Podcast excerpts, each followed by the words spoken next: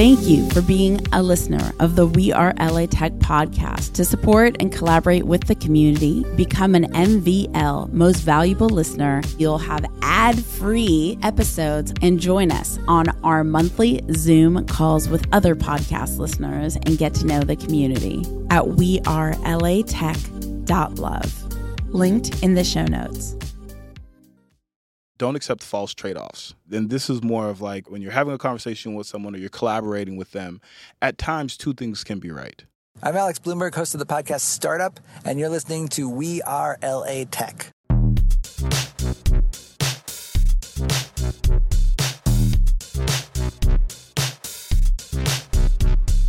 My name is Espree Devora, born and raised LA, and I created We Are LA Tech in 2012 to unify the community. Podcast launched in 2014, continuing to help people find the best talent, to connect with each other, to form awesome relationships. So proud of this show. Enjoy.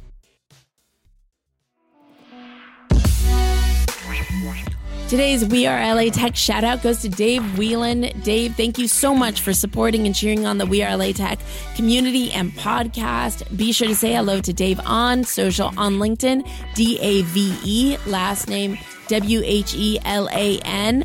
He is just so cool building Rebel Labs. Rebel Labs is a leading science based revolution in wellness arena encompassing mind, body, and spirit. They are teaching us how to build a healthy life and providing building blocks of knowledge from food to fitness. And oh my God, are they amazing! Tell me you found them via We Are LA Tech. Today's personal spot. Where do I even begin? sometimes life can be really confusing and frustrating. I think about the word success a lot and what it means to me. It's a really confusing word because in our American capitalistic society, it means how much money we have in our bank account. And in, you know, in reality, what success really is is how we show up and our character and, and how healthy we are. And living a life of joy. And it's this weird dichotomy between the two worlds of what we see on Instagram and what truly makes us feel whole behind closed doors in our private lives. By the way, if you hear sounds, I'm walking on the street.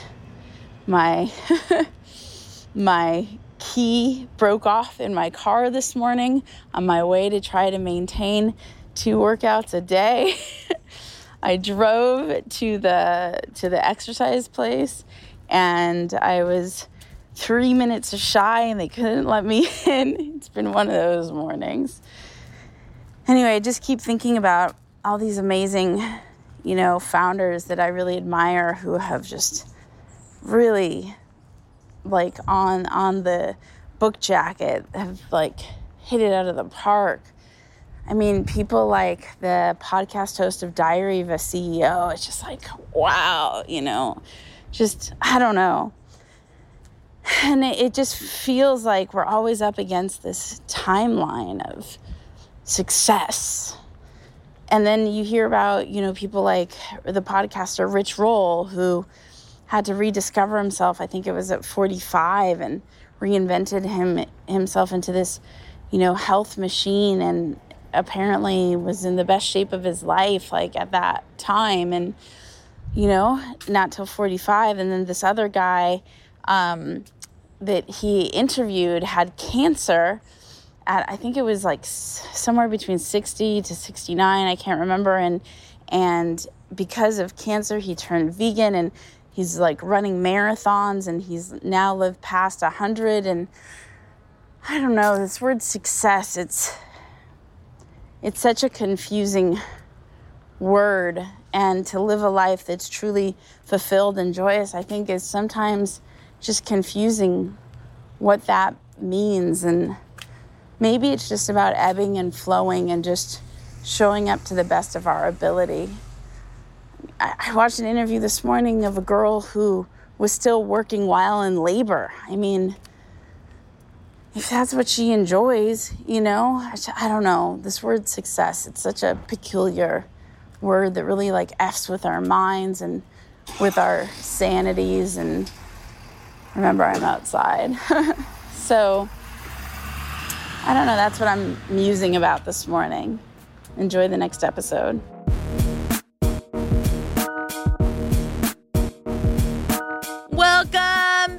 The We Are LA Tech podcast, celebrating LA Tech companies and talent. So excited for our next guest. Welcome, Fred. Hello. Thank you, thank you. I appreciate Espree for having me. I'm so excited. Not only are you our next guest, but you are also our upcoming podcast guest host. Yes, yes, and I'm excited. I think this is a wonderful opportunity. I feel like what this podcast does to spread the word of LA Tech, I'm just happy to be a part of it. Super grateful for you giving me the opportunity. I'm, I'm excited. I'm so excited for you to be a part of the whole mix. Today is focused on your company, Flourish Factory. So excited to talk about it. Absolutely. Let's jump in. But before we get started, where in LA are you based? I'm actually based downtown. And are you originally from LA? No, I'm not originally from LA. I'm, I'm originally from um, north of Boston, um, Lynn, Massachusetts. Shout out to anyone from Lynn, Massachusetts listening to this. I lived in Back Um, Bay. Did you really? Yeah. Okay, okay, a little there. I love that. I love that, right? And so I'm born and raised Lynn, Massachusetts. Spent some time in Boston. I lived in Allston.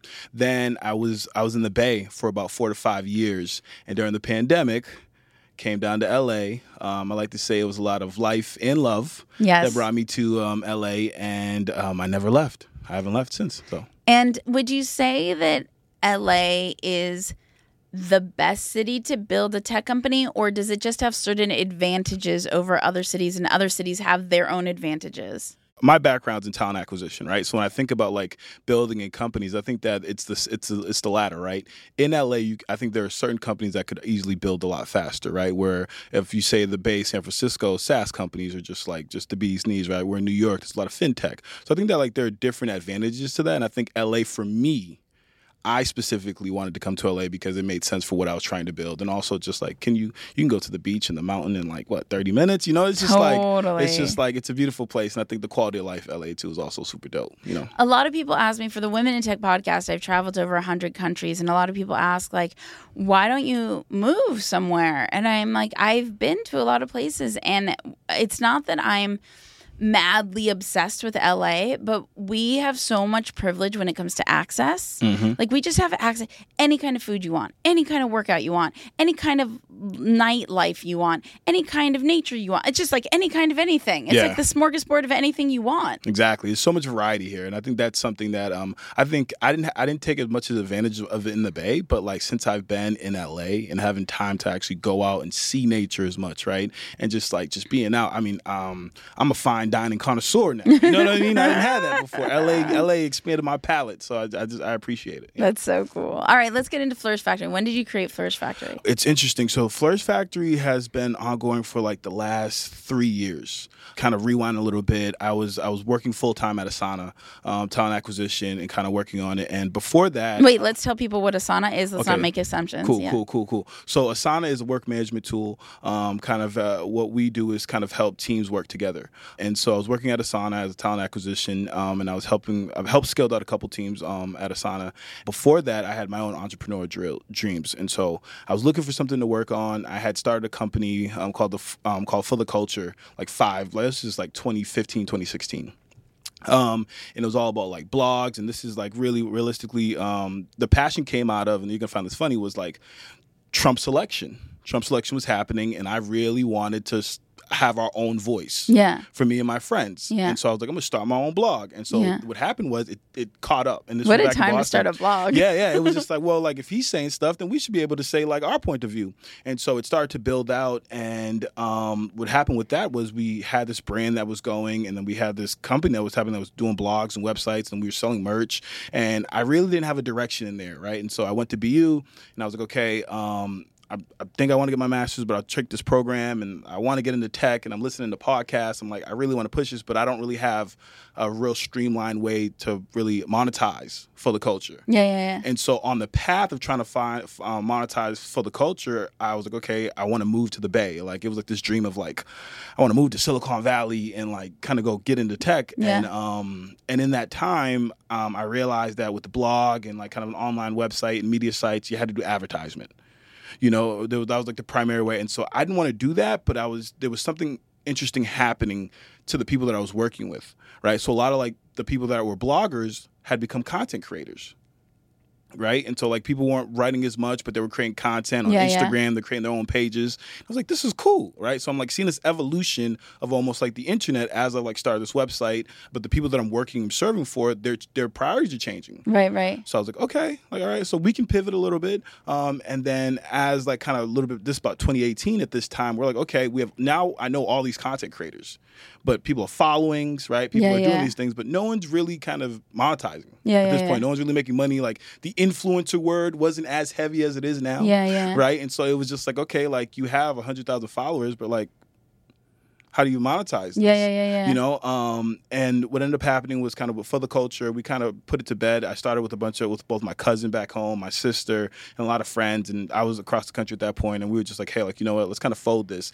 And so, but I still had to think in my head. And, Wait, let's fold it. yeah, yeah. So we folded for the culture. Yeah. So we folded. We were just kind of like, hey, you know, it, at that time, I think we had lost the passion for it, and at the same time, like kind of the um, realistically, like kind of the times had changed a little bit, right? It's like the content that we were putting out had shifted, and we needed to pivot, and we just didn't have it. Right. But I was still like, hey, there's something here. Now we have this community of content creators and people making these things online, Right. and we literally saw this happen right, right. you know um, and then i went through this accelerator um, at impact hub in oakland and we were really trying to figure out how to monetize with um, with with uh, with content creators and brands and something hit me it was like the thought process of like wow the internet went from like hey i'm just going to go on here and put things up of like Right, my family right to like now we have content creators that are making this like kind of videos that make you laugh that go viral Right. and then it changed to organizations need to make content Yeah. to sell things, right? Yeah. So what we saw was that like a lot of these content creators, you could have a huge following, but Yeah. like eventually you had to sell something, whether it be a service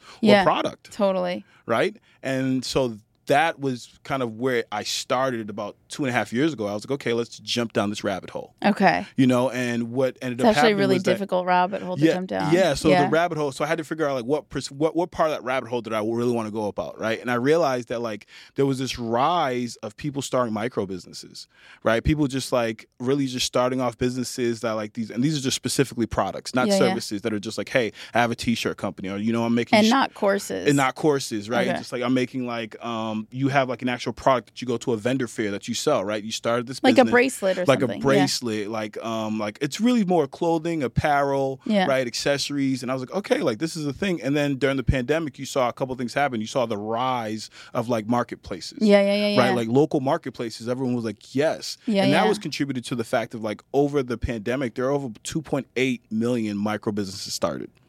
really? Yeah, God, you know, the deep sigh. So I'm a side note, but it's totally Yeah. relevant. So before we started recording, I told you I went to the locksmith yesterday, Yep.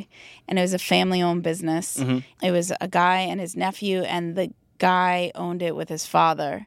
As I was, le- and it was, I had this amazing experience at the locksmith.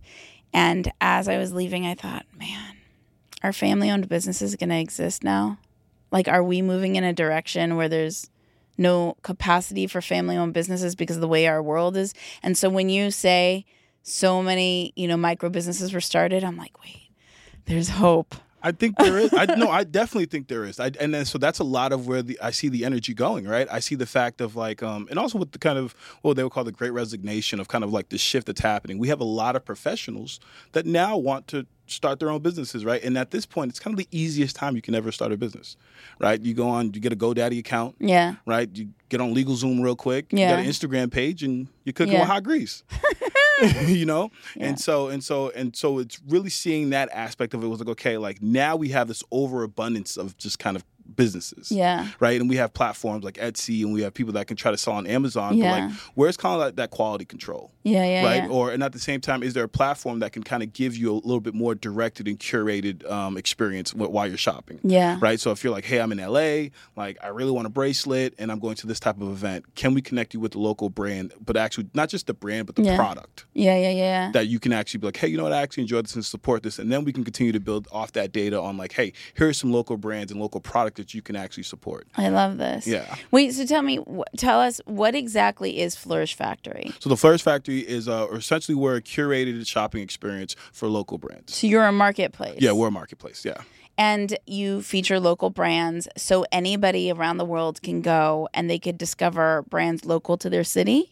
Yeah, so it'd be specific. So at this point, it's it'd be local to your city, right? So we're growing it out because we feel like that's an important factor of it, right? It's like shopping local. The goal is to obviously get it to a place where we can off your data we can off of your shopping experience we can refer you to other brands that are just like small. It's more of a micro than just local right? It's like these are small companies that are just one to two people. Um, typically i think about 75% of micro businesses make about like $4000 a month right? And so we're really have trying to have that peer-to-peer of supporting people right? So right now we're focusing on local but the goal the, the long-term goal is for you to be able to support just smaller brands That's right? so because cool. i think that's important there. And what i try to tell people is um, the real vision isn't just to be like, hey, we want a marketplace that we can make money in capitalism and we're going to find the next billionaire brand. Our goal is like, hey, there are people that are supporting their cell phone bills. Right, They're, they can they can they can Oh, get extra groceries, right? And so it's just like if we as a whole can now support each other peer to peer, right? Um, I think that's going to be a beautiful Mm. ecosystem. I just think, like I told you, that energy leaving that mom and pop business, I felt like I felt seen and I felt like humanity existed there. Yeah, And that's what I'm afraid, like that the pandemic, like wiped out humanity. no, no, do you no, know? no. Do you know what I mean? Yeah, though, no, I like so many small businesses couldn't survive the pandemic, and I'm like, no, it's like where the heart is. Yeah, for sure, for sure. And I um I think what we want to do at the Flourish Factory is like reimagine that.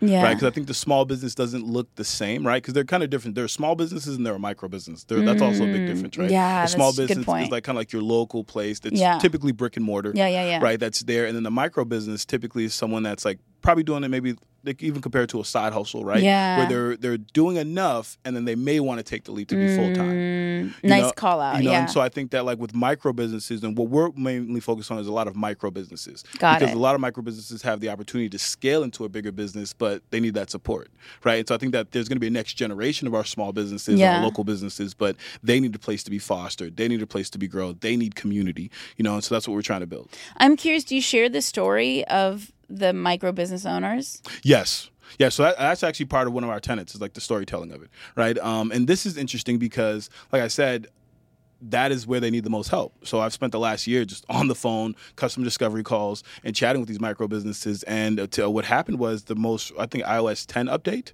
um, where they just couldn't. You could. They actually the ad dollars, right? They couldn't Yeah. put the ad dollars. They couldn't spread their message as much just because of what happened between um, Apple and Facebook. So now businesses are looking for places to tell their stories Mm. right? And that's really their bread and butter, right? Let's be honest. You can have a a t-shirt brand, you can have a clothing apparel brand, but it's a story that we want to hear about. Right. And so a lot of what we're doing is like collaborating with them on how to tell their story. Mm. Right. But also adding them to like, okay, like if you sell shoelaces, then we know someone that has really good sneakers. Yeah. And someone with socks. So how do we paint the picture of like, hey, this is a really cool story? It's go. all of you guys are from this area. Okay, let's let's build out a campaign in that realm. You know. How do people get accepted into your marketplace? Is there an application process, or can anybody just So, so it is an application process. The goal is to be curated. I think that's super important. There are a lot of marketplaces out there. Yeah. Right? There are a lot of marketplaces that people can come on. You can sell your stuff, and that's not our goal. Our goal is to be a little bit more curated. So what we'll do is that we'll there's there's, there's two ways. One, you can just apply, and then we'll just kind of take a sample of your product. We'll look at it. We'll you're speaking with you, and we have just like some assessments of like what we want to do. Yeah. Um, and also just long term goal. Like, are you in this for this is this a quick side hustle, or is this something that you're really trying to build out? Right. I think Yeah, that yeah. like that's super important to us. So the also we'll go out and look for products, Mm. right? So so we'll also go out and we'll actually hunt. And I spend a lot of time at different markets looking at different products, being like, oh, I think that's really gonna that's really good, or like that's really quality fabric, or like Yeah. you know, um, uh, trucker hats are in. So like let's look at trucker hat brands and see like how they're trending and who's doing the best one. So then we can kind of put some things together. So it's a variety of a mix right now. I think that we're not we're trying to onboard people at this point, but we want to do it with kind of a white glove service, right? How many people are on your team?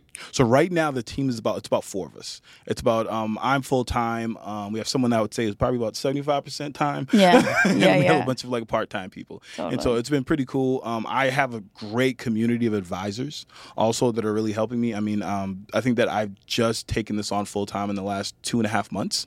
So it's been interesting to kind of build. Um, again, my background is in talent acquisition, so it's like I've been kind of recruiting and having people that are like willing to like put into places and start stuff. But um, right now we're starting slow with just the four of us. And the reason I ask, so it's the four of you facilitating how many brands currently? So right now we have in our portfolio about so our pipeline we have about about 400 brands and our, within our portfolio signed we have about about 20 to about 40 brands just in the middle, kind of signing paperwork. We're onboarding, we're getting them, we're, we're sorting through their products. Because just because a brand is with us doesn't mean that we're going to be selling their product, right? Oh, what do you mean by that? So what we mean by that is that like some some brands that will they'll they'll be part of the community, but they won't actually be on like in terms of like they'll have 50 different products, but we'll we may only sell like four or five of them. Mm. Oh, okay. So you also curate which one of their products you would sell. Exactly. Interesting.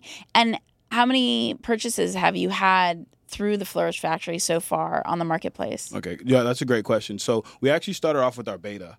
So within our beta, we were able to open it up and we were able to get like three to four hundred purchases um, for these different brands. And That's we, a lot. Yeah, it was, but it was so it's it's a funny thing because it's like an 80-20 rule type of situation, right? Yeah. Where it's like the Pareto where it was just like it was like three items, right?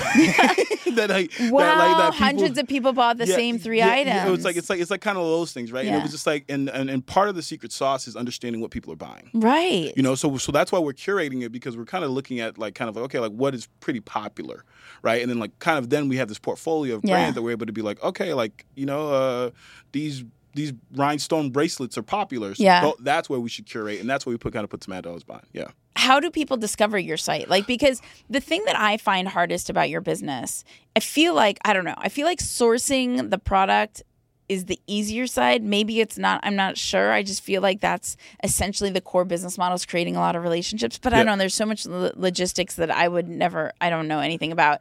And then on the other side is the side that so many of us have, whether we're a content creator or a marketplace or a new website. It's like, getting people to know we exist to Yeah. make the purchases how how are you guys handling that as a team So a lot of that is like really what we're trying to do for the businesses, really just in content, right? So it's like on Instagram, um, sending messages, um, building on an email list. It's really just trying to build out that community and leveraging also the brand's email list, right? So it's like kind of Yeah. like, hey, like this is what we're putting out. Oh, so cool. yeah, so it, it's very organic. I think that um, soon but not yet, we'd like to do a couple things in real life that would also expand that so people can feel and touch our brand and other and the other brands. But a lot of it is really just kind of social media, kind of spreading the word. We're we're on Instagram, um, kind of newly leveraging TikTok, and then at the same time now building out some opportunities with also with influencers. So what's the biggest pain point that you specifically are most passionate about solving for I think it, it well, it's um it's a visibility thing.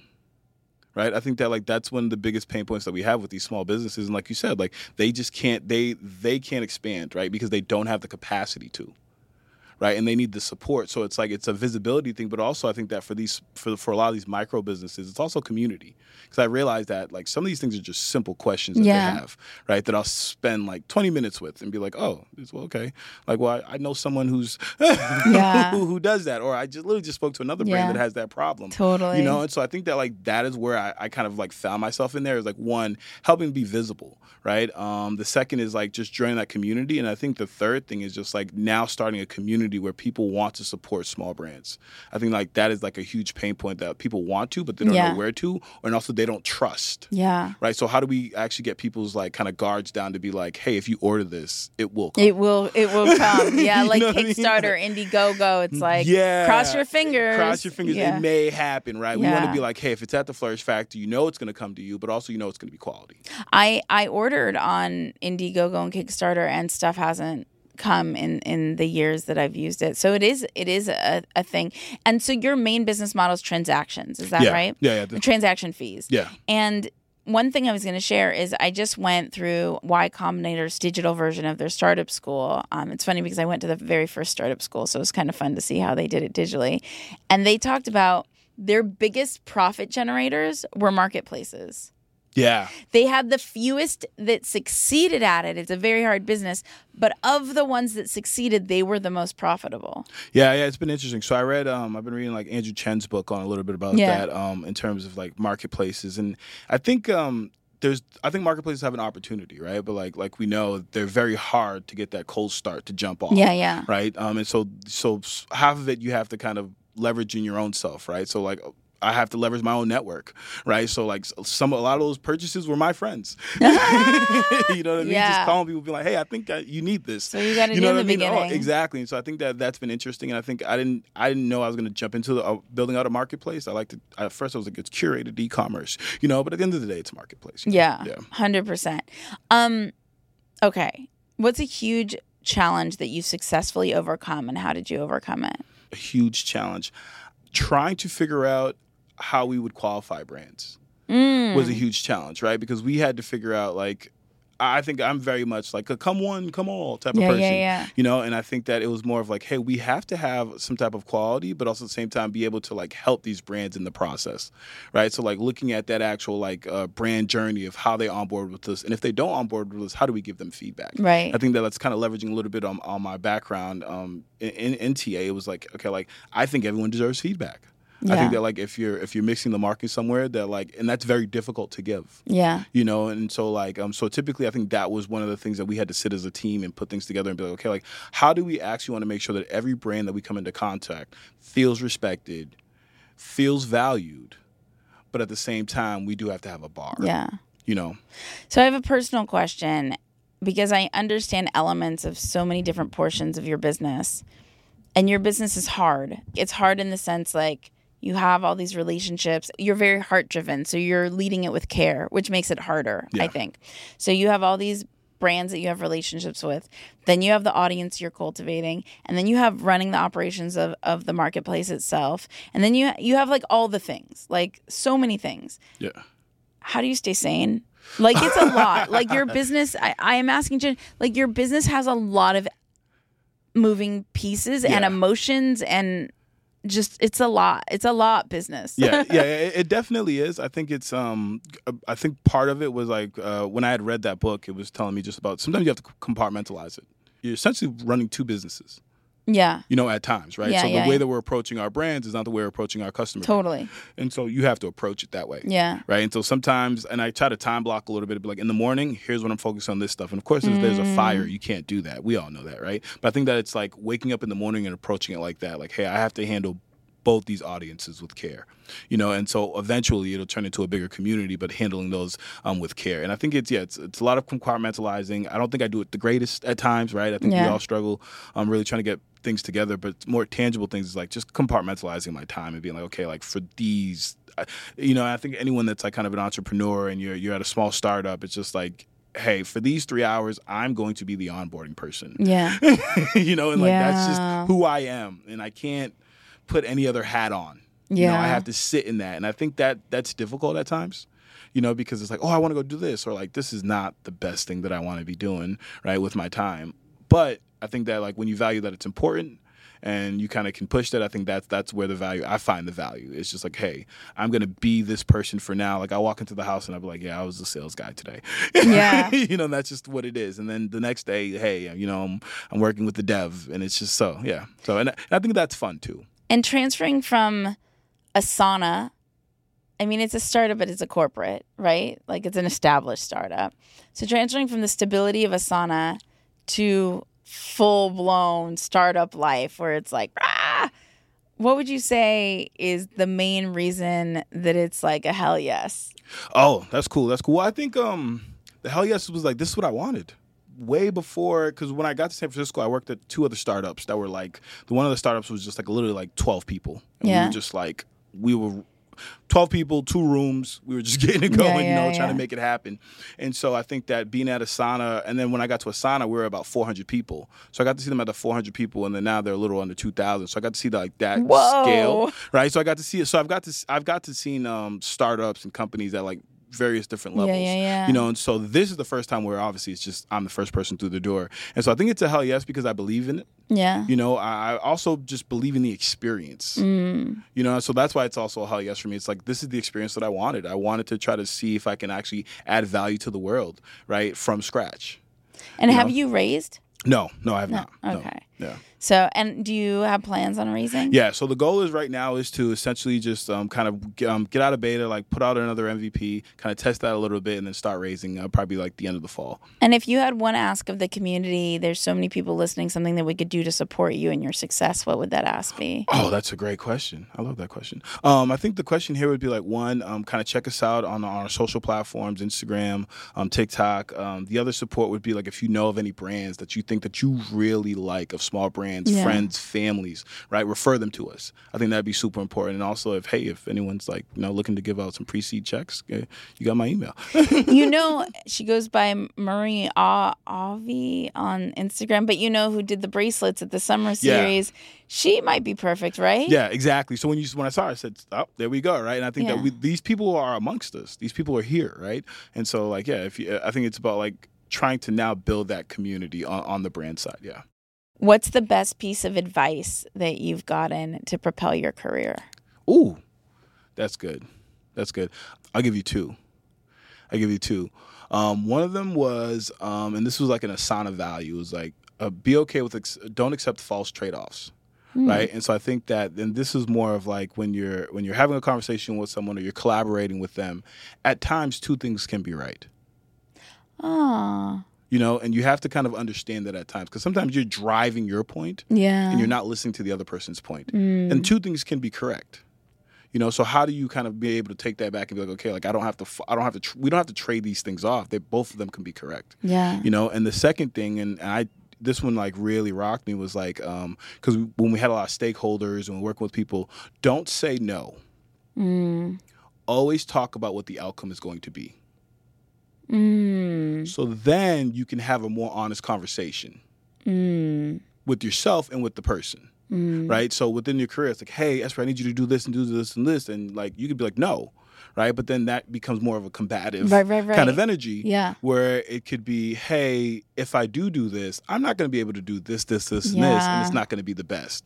And then now it allows me space for empathy. Mm. And it allows you the space to clearly let me know, like, hey, like this is what this is what you're over leveraging me. Right. And so I think that's been super helpful because um and, and I use this at the house, you know. you know, because because because then it allows everyone to understand where we are, right? Because sometimes you actually say that and you're like, I actually could do it. It's not gonna cost me that much. Such a great communication tactic. I I used it unknowingly about a year ago because I was practicing boundary setting Mm. and I didn't want to be taken advantage of. So I said like I was already set to do one thing and then someone asked me to do this other thing as well. And I said, just a heads up, if I do the other thing, I'm not going to do the first thing, which is totally fine. So would you like me to do the other thing or this thing? Which one's more important to you? Exactly. And then they're like, oh, oh, oh, never mind. and I'm like, Exactly, right? Rather than just being like that hard no. And I think that that just makes, or over leveraging ourselves and Mm-hmm. then not doing anything well. yeah, very true. And so I think that allows and that builds trust. Yeah. right that builds trust one that people understand like hey like you value your time and also at the same time that you're going to be honest with them Yeah. right rather than just like begrudgingly doing it you know? Totally. so Totally. Who is one person or company who you've come across who in LA who a startup that's really impressed you? Could be a person that works at a startup, could be a startup itself. Who's really impressed you? So this is someone who I'll, I'll, I'll eventually have as a guest and this is at a big company right? So he works at netflix and it's my friend prince and he works for the animation studio. And i think that when he talks about the work that they're doing for me at the time is very interesting because he's um, as an engineer it's always interesting to see how people are leveraging tools and things like that and he's really having a good time. So i think that my friend prince was just like hey at first I, i'll be honest i was like oh like are you guys actually working down there? You know and he was just telling me about like the, the amount of innovation that they're trying to work on. So i definitely see like he's someone that i think is, is super dope um, yeah. Awesome. What is a go-to restaurant in LA? oh go to restaurant in la for me i got i got a couple of them i got a couple Tell of me. them I'm gonna eat at them. Okay. Okay. Cool. so one of the places. So I'll give you. I'll rate. I'll, I'll rank them. Right. So I would say, and again, I'm not born and raised in L.A. So give me give me some. Th- so Bottega Louie. Bottega Louie. Bottega Louie. Where is it? It's downtown L.A. yeah. Right. And you think you're gonna go in there. It's a very nice. it- you think it's gonna be fufu shishi, and it's like, but the food is so good. Nice. It is so good. Um, another place that I lived in Venice for What kind of food? so it's like it's like a lot of like it's like Italian and also American food, but they have like these like kind of this this rays of just like one trays and appetizers that you can order that are just like out of this world. Amazing. Like, like and they have and they have the macaroons that are like they're super famous for. So Bottega Louise is like one of the places I like just because it's, it's it's near me. Um, another place, um, Teddy's Red Tacos. what? You don't like Teddy's Red Tacos? I don't know it. Teddy's Red Tacos in Venice. Yo, I gotta go. They have the burrito Never ta- heard of it. Yes, Teddy's Red Tacos. So I lived in. So funny story. I lived in Venice during the like during the peak pandemic. Like I always talk about these are scary hours. See, Mm-hmm. like it was like March was like, oh, this is happening. Then April was like, oh, the world may, what's happening, right? Yeah. and so we Yeah. were living. So me, me and my girlfriend were living in Venice at the time, and we would have Teddy's Red Tacos, and we still, if you have a day. And I, I, this, this is my LA tip. If you have a day in LA and you want to just do Venice real quick and just walk down there, walk down there, go to Teddy's Red Tacos, get you the get you the whole little platter. They oh so good, oh, I'm so, so, good. going That's like that, that. That's one of my places for sure. That's like It- you that's said like the my LA platter. That's what we yeah, should yeah, order. yeah. They have a platter where they give you a bunch of things, and it's just like yeah, it's um I'm in. that's like my comfort food. I'm in. Like whenever I'm stressed, I'm just like I think I'm gonna go down there. I'm in. yeah. And um and what's an activity you recommend that we do? In LA, Like I- a hike or a museum or anything particular, uh, any kind of activity. Okay, so I got some activities here. I would say um big downtown guy. So I'd say exploring the arts district. I think is an underrated activity in LA that doesn't get enough credit. You know, because it's like, oh, this is like actually there's a lot here that you can explore from the small markets to the different businesses to Smorgasburg on Sundays. It's just like this is actually like a dope place that you can Yeah. check out. The other activities I have that I really appreciate. Again, I'm a big beach guy. So I Yeah. say anytime you can get to the beach down here, I think it's such a privilege. Stop playing. I think that's really great. In terms of hikes, I'm starting to get my uh, more hikes underneath my belt. I know people are gonna hate me for this, but I still like Runyon. I like Runyon. That counts. I know it's It touristy. counts. I know it's, It's touristy, but the thing is that like it is a really good workout. Yeah. You know, like at the end of it, I always leave there being like, huh, that was good. You know? I So, should yeah. do Runyon more. That's a, Yeah, yeah. So it's out. definitely always a, a really good workout. I know it's super touristy. People rag on me, but yeah, I, I enjoy it. Amazing. And um, if somebody were to land in LAX today for the startup community and they don't know anyone or what to do or how to get plugged in, what would you recommend should be some of their first moves to start to integrate into our tech culture? Oh, that's cool. That's super easy. You should follow Espree on Twitter. that's, it's really that's really so you know what I mean? funny. That's that's that's that's the point there, right? Follow so Espree on. Twitter. Um, also, I think that for me, I also got to meet a lot of really cool people in different WeWork. So like, I was it's, I, I don't like to work from home. Like I like to work remote. I don't like to work from home. Yeah. It's like kind of a little bit different Yeah, for me. yeah, yeah. And so I I, think you. that like having the opportunity to work in different spaces will allow you to meet more people. You know, and so that's what happened. That's how I was able to build out my um I guess my a lot of the people that I know within tech is like just going to these different WeWorks, asking what they work on, right? Like, and it doesn't have to be super expensive. Get a day pass real quick, right? Right, and Then, right. and then just kind of check it out. And I think that's that would be a huge way. Is definitely follow Espree and get a day pass at WeWork. And specifically at We Are LA Tech on Twitter. It Please. is true. I'm like the welcome wagon for Please, like people That's moving exactly. And there's nothing wrong with that. That's that is that there's value in that, and and we love that. You know. Any last thoughts for everybody listening? Yeah, I think that. Um, thank you, Espree. I think that's the last thought. Is I really appreciate you uh, allowing me to tell my story, Of um, get the word on the Flourish Factory out, and everything that you do for LA Tech. And I think that um, looking forward to um, continuing the um, our experience through LA Tech. And yeah, How can dope. people connect with you? Oh, you can connect with me um, via email, fred at theflourishfactory.com. Um, also, I'm on uh, Twitter, Fred Diddy underscore. I need to change that. um, and then on Instagram, you can connect with me. I'm pretty active on there too. It's a it's Flourish Factory Fred. Thank you for hanging out with the We Are LA Tech podcast and for being our future podcast guest host. I'm so excited to connect and collaborate with more amazing people in the Los Angeles tech community. Remember to go to wearelatech.com slash community. That's wearelatech.com slash community. Say hello on social, on Twitter, on Instagram, on Facebook at We Are LA Tech. I will see you in the next episode. Bye. Later. Hey everyone, this is Fred Mathieu, the founder and CEO of The Flourish Factory, a curated marketplace for small brands based in downtown LA. And you're listening to We Are LA Tech. The We Are LA Tech podcast is hosted and produced by me, Espree Devora. with help from Janice Geronimo. Edited by Cory Jennings. Production and voiceover by Adam Carroll. Music from Jay Huffman Live and Epidemic Sound. The We Are LA Tech podcast is a wearetech.fm production. Thank you for being a listener of the We Are LA Tech podcast. To support and collaborate with the community, become an MVL most valuable listener at wearelatech.love. Linked in the show notes.